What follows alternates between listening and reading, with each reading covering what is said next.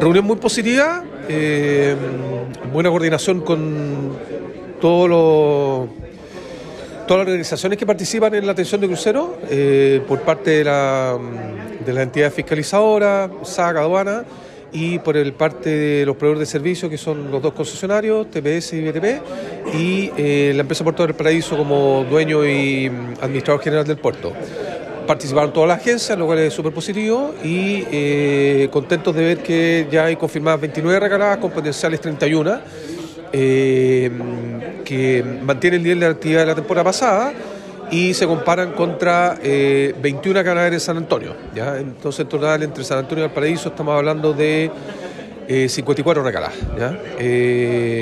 perdón, 31 más 21, ¿cuánto te da? 52. 52.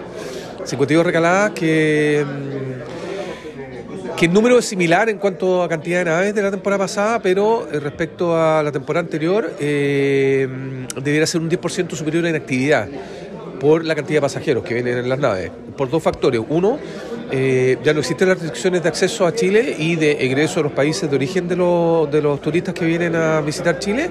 Por lo tanto se espera un aumento de, en, la migración y flujo de pasajeros.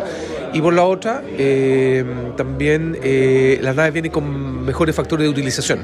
Entonces, no obstante, tenemos 21 naves en, San Antonio que se comparan con 17 el año pasado y 31 con Valparaíso, que son las mismas 31 del año pasado. El año pasado tuvimos 48, ahora tenemos 51 entre los dos puertos. Eh, son tres naves más de una temporada a otra, pero eh, estimamos con un 10% de crecimiento de pasajeros en total. Así que bien, súper contento.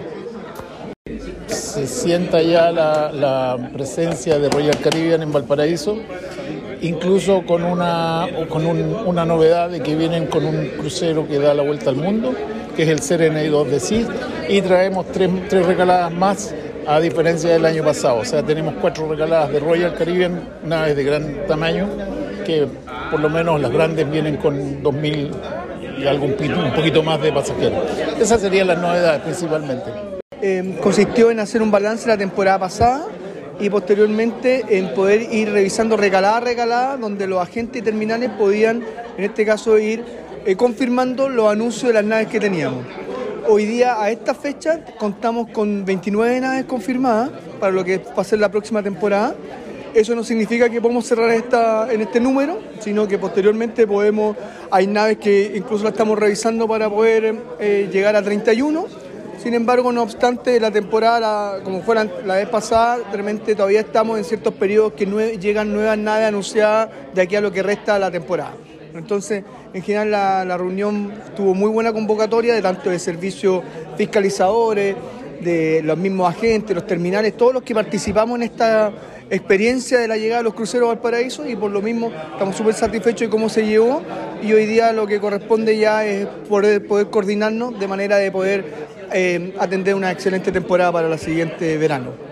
Muy buena la reunión, eh, se pudo ver todo el trabajo que se ha estado realizando en la última temporada, los avances que han habido, la cantidad de recaladas que fueron 31 en la última temporada y 41 mil pasajeros.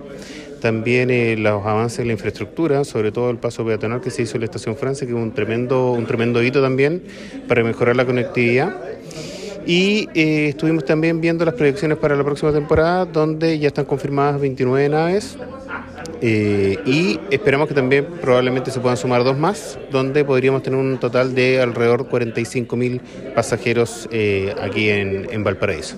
Así que estamos muy esperanzados, esperamos poder seguir avanzando y también, por supuesto, que se sigan sumando naves de aquí a lo que resta de la temporada. Siempre hay algunas naves que se suman a último minuto, así que para de esa forma seguir aumentando en pasajeros y también en la cantidad de naves eh, para la próxima temporada.